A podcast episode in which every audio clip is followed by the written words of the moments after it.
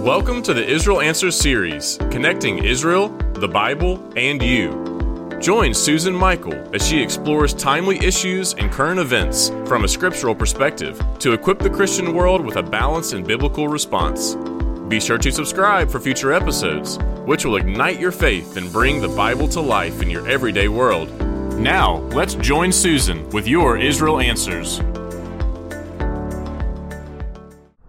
Well, a warm welcome to everyone. We have uh, back with us here live in beautiful Jerusalem our good friend, Rabbi Shmuel Bowman, who is uh, not only a rabbi but a Torah scribe and is the executive director of Operation Life Shield. And he is a, a, really treasured partner of the International Christian Embassy Jerusalem and a dear friend of ours and dear friend of mine. And it's just a joy to have this time with him today to share with you, our audience, his story as someone that has been a real pioneer and mover and shaker in Jewish Christian relations and you know, my premise is that we don't read a book about Jews and Christians working together and go out and do it. We learn how to work together by actually working together. We learn the most from our mistakes. But in this series, we are interviewing several uh, individuals that have really been very involved in working between Jews and Christians so that we can learn from them. We can hear their stories. And uh, so it's really wonderful to be here with you again today. And so tell our audience just a little bit about your background. You're from Canada, but tell us a bit about your family and your background. Thank you, Susan. Yes, I'm from Toronto, Canada.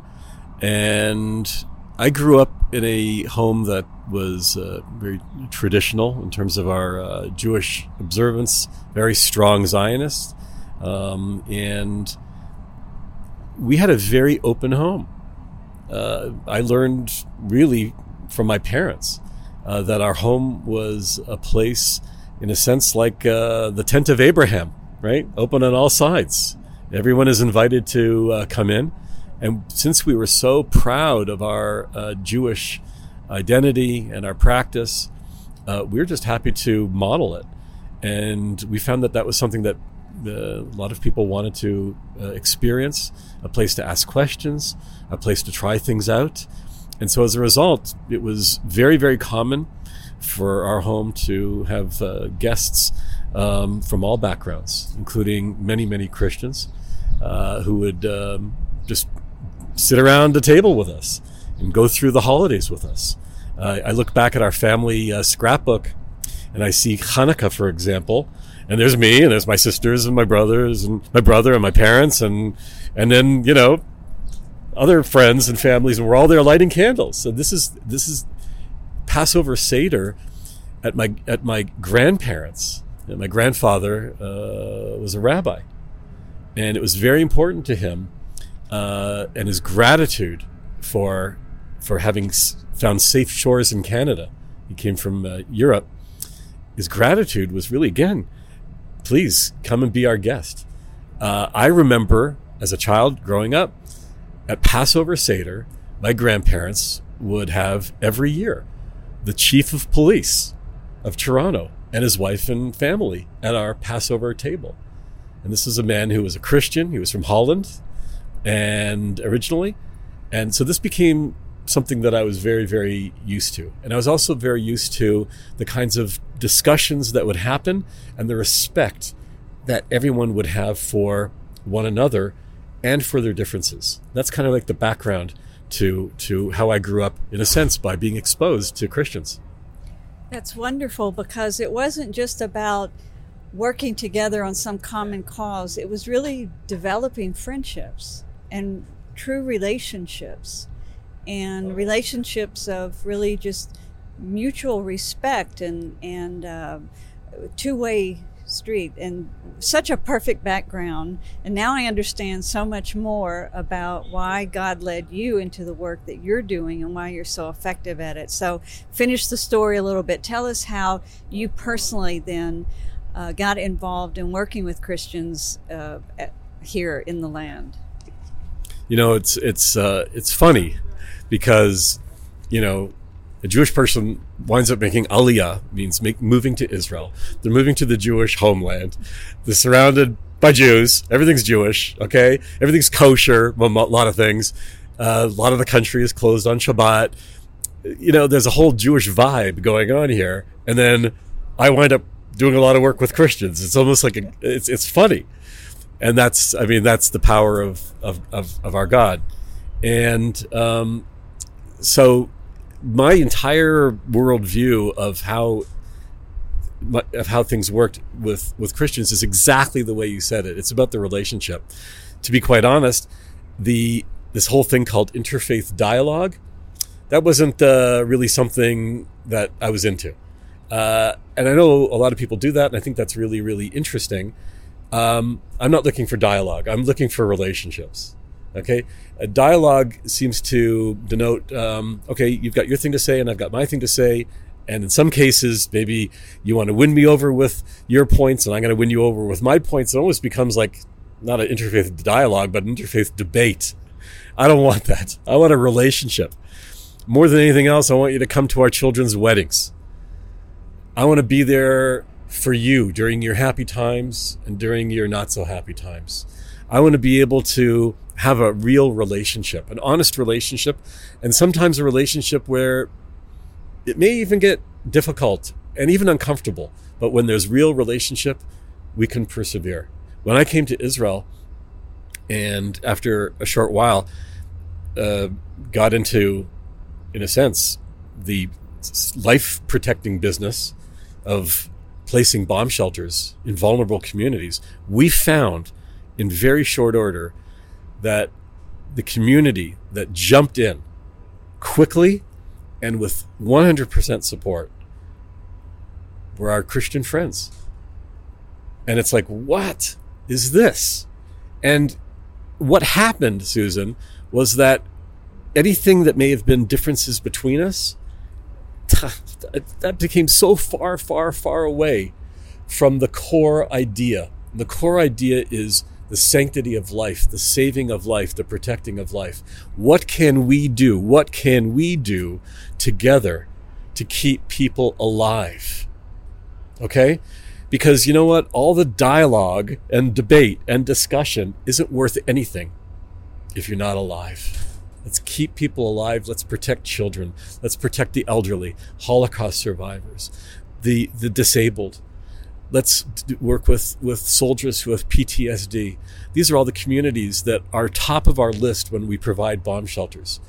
And the Christian Zionists, in other words, the Christians who look at Israel as the fulfillment of biblical prophecy, okay, who look at Israel as not just any other country in the world, but as the, the, the land that God chose for the chosen people and our partners with us in this great laboratory this great, great, great adventure. Okay. And, and it was a very refreshing, surprising, okay, uh, thing to wind up literally partnering with Christians in the work of saving and protecting lives in Israel.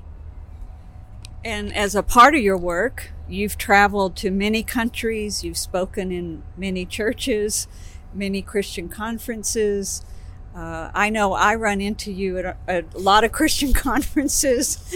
it's like, of course, uh, great to see you again.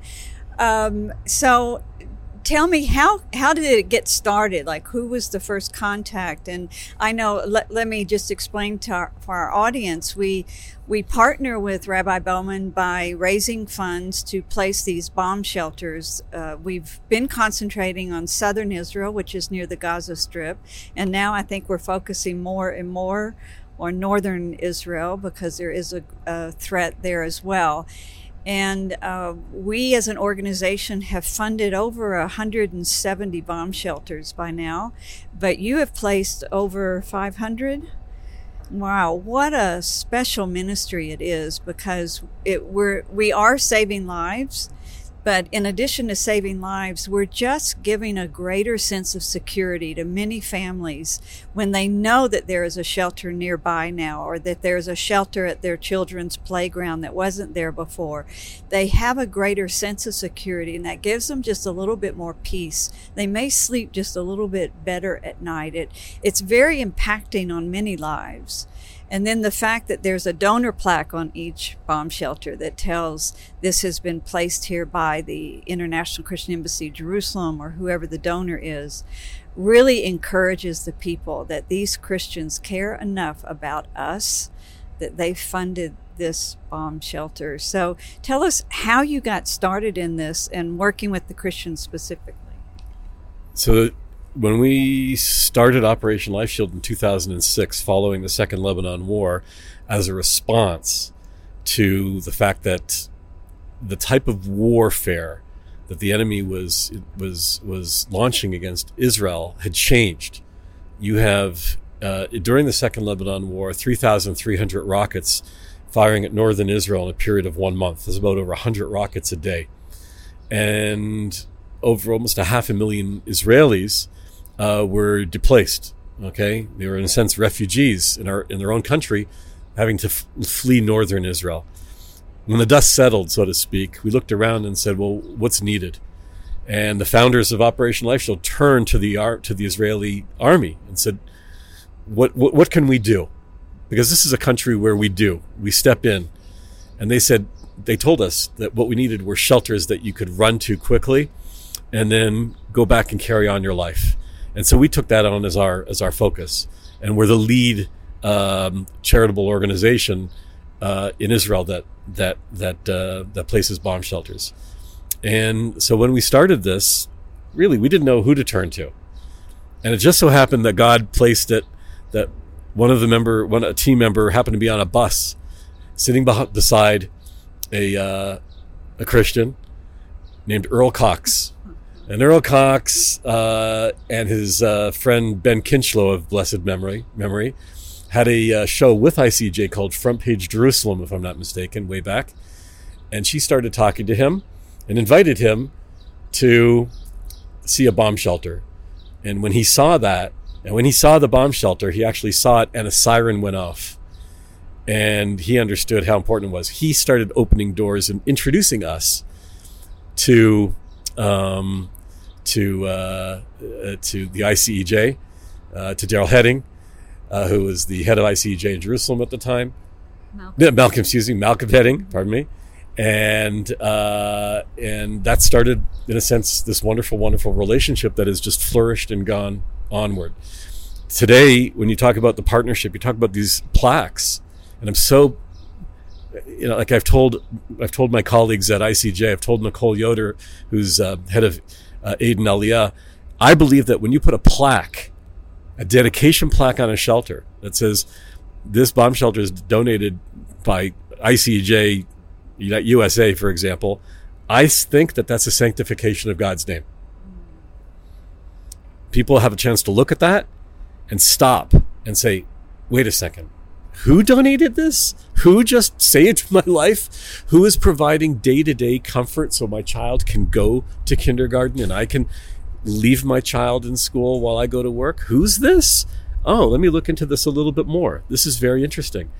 So when you talk about doing Jewish Christian relations, that's doing Jewish Christian relations. Because now somebody who, who whose whose life was just protected goes, wait a second, I need to understand this. I need to rethink anything that I may have thought about regarding this 2,000 year history of Jewish Christian relations, not all of which was so fantastic, to put it lightly. Israelis, many of whom have never ever met a Christian before, are suddenly asking questions. And they're often coming to me, which makes it even more hilarious. Because here I am, an Orthodox Jewish rabbi, answering questions about why Christians love Israel. So, as I say, it's a sanctification of God's name. Yeah. So, um, I'm sure you've gotten some pushback, some like you've had to explain a lot of times, I'm sure, why you're doing what you're doing and why you're working with us. but I do know that there's also been moments of great uh, gratitude too from those that are receiving these shelters. And um, so, tell us first of all if you would give our audience some advice. Uh, both we may have Jews listening to us and we have Christians listening to us. So, what would be your advice to each group if they're wanting to begin to work together, but they uh, are really have not yet begun and would like to learn from you? What would be your advice? So, Susan, we we are sitting in a um, in a window of opportunity, and windows usually stay closed. But this window's open. If you were to ask my great grandparents back in Europe, back in Poland, what do you think about uh, what do you think about the possibility of a relationship with Christians? After they finished laughing, they would be crying. It just wasn't possible. If you were to ask Christians in our in our history, what do you think of that idea of having a real, honest, true, loving relationship, it wouldn't even, it would be an impossibility. We are literally sitting in this incredible God given window of opportunity. Ah, so now that, what do we do when we have a window of opportunity? We need to really be careful. We need to use this opportunity wisely because that window can be shut or a window over there can be shut or a door over there can be closed.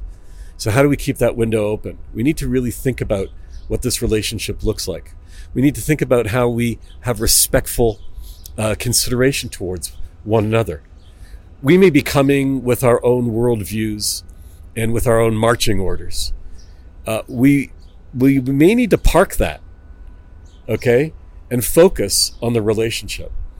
It's like a family coming together finally after many many years of bitter rivalry and infighting in a family or amongst friends or even in a business you come down to that dining room table if it's a family, or the boardroom table if it's a company, or the negotiation table if it's between countries. And what you're going to do is you're going to say, we're going to have to leave all of our, the bitterness and the difficulties at the door for now. And let's focus on just, let's start with the basics. Who are you? What's important to you? Tell me about your family. Tell me about your parents. Where are you from? What are your dreams? What are your hopes? The basics of being a human being. And not to start hammering each other over the head with, oh, yeah, well, the Torah thinks, believes that, that, that, that, that, and that's why, da, da, da. Or to come along and say, yeah, well, the gospel, and this is what, you know, I'm supposed to be telling you. Very nice. We've heard it all before. That's when the window is closed. Right now, the window is, is open. And let's work on the relationship. Let's dance at each other's weddings. Let's cry at each other's funerals. Let's be there for each other. That's my advice for beginning. We have so much to learn from each other. And if we are just there with our agenda or we're just trying to push something on the other one, we rob ourselves of being able to learn from the other. Um, my life has been so enriched by this relationship and I assume yours has too. Would you be able to share with us something that has impacted you personally from this work? Um, yes, many things, and we don't have the time for this in this conversation at the moment. One of the things that has impacted me is is a two part thing, is knowing that we're not doing this alone, that we have partners in this great journey I do believe that God is looking at us, at his children, and saying, All I want from my children is for them to get along and to respect one another. Right?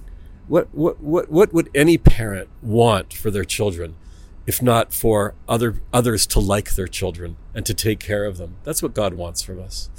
So I have seen that we have that and we're able to fulfill that. And it's absolutely amazing that we can do that. And the second thing is what happens when that happens? What is the effect in the world, in our lives, in our communities when this relationship happens? And, and I've seen this. So there's a very powerful story, if I may share. You know, I think about all the powerful, the many, many powerful and meaningful stories that have happened that have come out of this Jewish Christian relationship, this Shmuel Susan relationship.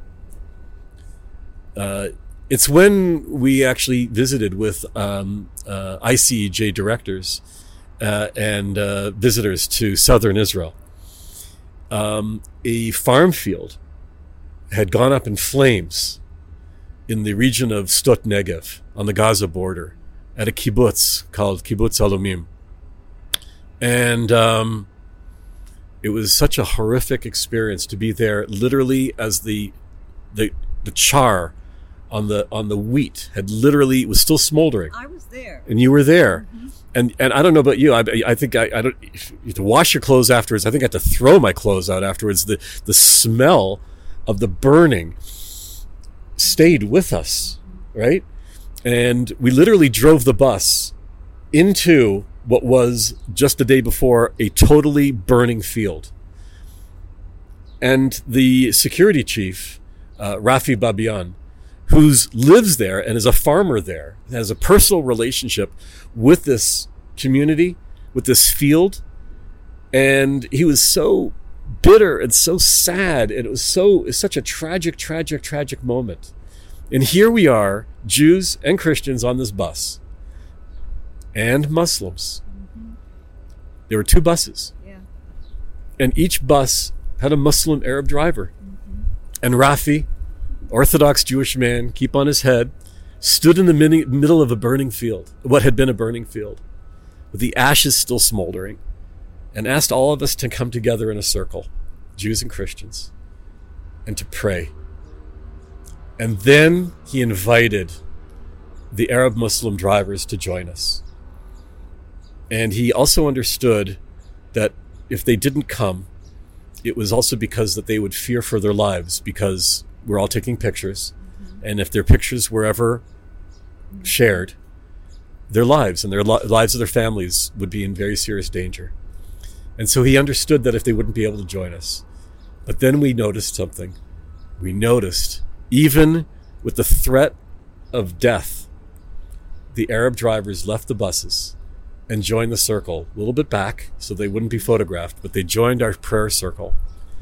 And I thought, isn't this amazing?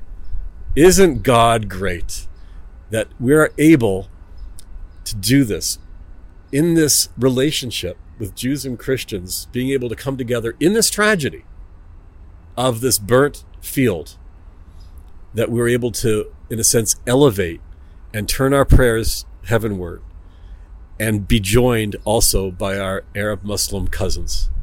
Isn't that amazing? I thought for me that was one of the great, great moments in my life. You know what I love about it? Is that I was there that day and that your number one story is one that I witnessed and was a part of. and it was really special he Rafi wanted to pray. Uh, he really wanted to pray together, and uh, it was so heartfelt. And um, you've worked with a lot of these security chiefs in the South that we have come alongside. We've not only placed bomb shelters, we provided uh, firefighting equipment for them and safety gear and all do you have another story of maybe a response from some of the security chiefs of what this has meant to them? Look, the when you're talking about practical equipment, our prayers have to have feet. Okay? Our prayers have to. We can pray and pray and and then the idea is how do we act? And yes, I, I'm am i am literally talking and meeting with the security chiefs from all the regions and municipalities in southern Israel by the around the Gaza border and all the security chiefs in northern Israel facing the Lebanon border. I'm talking with them literally every single day. And they're reporting back to me on how these projects, these gifts that are coming from Christians who want to stand with us and be partners with us are literally saving lives on a day to day basis. So, for example, a kibbutz Sa'ad, where on that particular day, school had been canceled. Okay? And the principal, um, Yechezkel, his name, imagine having a name, have imagine having the name, you know, of Ezekiel, you know, as your, the principal Ezekiel is having a staff meeting. And meanwhile, rockets are falling on the school, but the school is protected. At the end of the day, he goes out into the schoolyard where we have placed bell shelters by the ICEJ. He notices something strange because he knows that school's canceled that day. He notices something strange. He sees a baby stroller. He sees a telephone, a cell phone in it, abandoned. What's going on? He goes a little bit further, and in the darkness of the bell shelter, because it now is nighttime, there was a mother, a child, an adult friend, and a dog cowering inside this dark bell shelter. She had left her cell phone in the baby stroller because they ran and left everything, so she couldn't be in contact with anybody. And there she was in that bomb shelter. Bombs had literally, rockets had literally fallen around her. This mother, her friend, her child, and their dog, their lives were all saved. And it was witnessed by the principal, the school principal, who reported back to me and called me and said, Your friends, your Christian friends, saved an entire world. That's beautiful. Well, I hope that you all have enjoyed learning from Rabbi Bowman today and just get a taste of the depth of the relationship that we are privileged to be a part of in our generation in our day. As he said, the window is open now and uh, such a fulfilling relationship. And so we we've learned so much from you today and from your experiences. We thank you for sharing with our audience, and we look forward to having you back on another day. So we will see you back here next week, and until then, God bless. We hope you have enjoyed this episode of Out of Zion with Susan Michael. Be sure to subscribe to Out of Zion now on Apple Podcasts, cpnshows.com, YouTube, or wherever you like to listen and learn. Out of Zion with Susan Michael is a production of ICEJ USA, all rights reserved.